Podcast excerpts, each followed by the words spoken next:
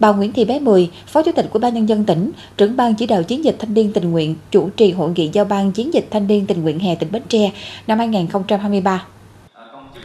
Chiến dịch thanh niên tình nguyện hè tỉnh Bến Tre năm 2023 diễn ra từ ngày 27 tháng 5 đến nay đạt được một số kết quả nổi bật như ra quân ngày cao điểm tình nguyện chung tay xây dựng nông thôn mới và ngày Chủ nhật xanh lần thứ ba điểm cốc trung ương năm 2023, khánh thành 25 nhà tình thương, khởi công và khánh thành 8 cầu giao thông nông thôn, xây dựng mới 4 sân bóng thanh niên, thực hiện 5 công trình đường cờ tổ quốc, triển khai 9 trên 9 mô hình tuyến phố không dùng tiền mặt tại các huyện thành phố trên địa bàn tỉnh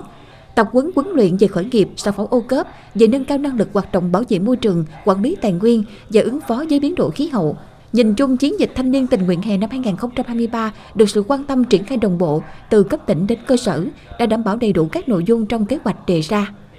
Tại hội nghị, đại biểu tập trung trao đổi về kết quả triển khai chiến dịch trong thời gian qua về các mô hình và phần việc tại địa phương, đồng thời nêu lên những khó khăn và hạn chế còn tồn tại trong quá trình diễn ra chiến dịch, cũng như đề xuất giải pháp trong thời gian tới.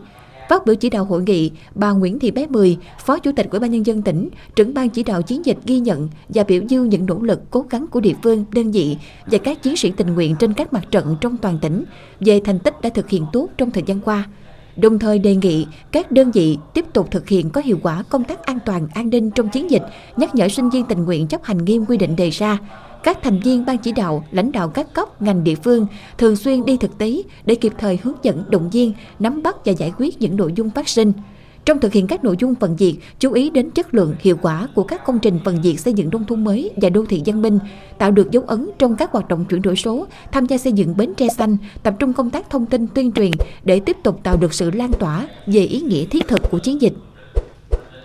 Những kết quả đạt được trong thời gian diễn ra chiến dịch chính là sự nỗ lực của các cấp, ngành trong toàn tỉnh, đặc biệt là sự đóng góp tích cực của các chiến sĩ tình nguyện trong và ngoài tỉnh, đã dành thời gian và sự nhiệt huyết của tuổi trẻ để có được những công trình ý nghĩa, góp phần phát triển kinh tế xã hội của tỉnh.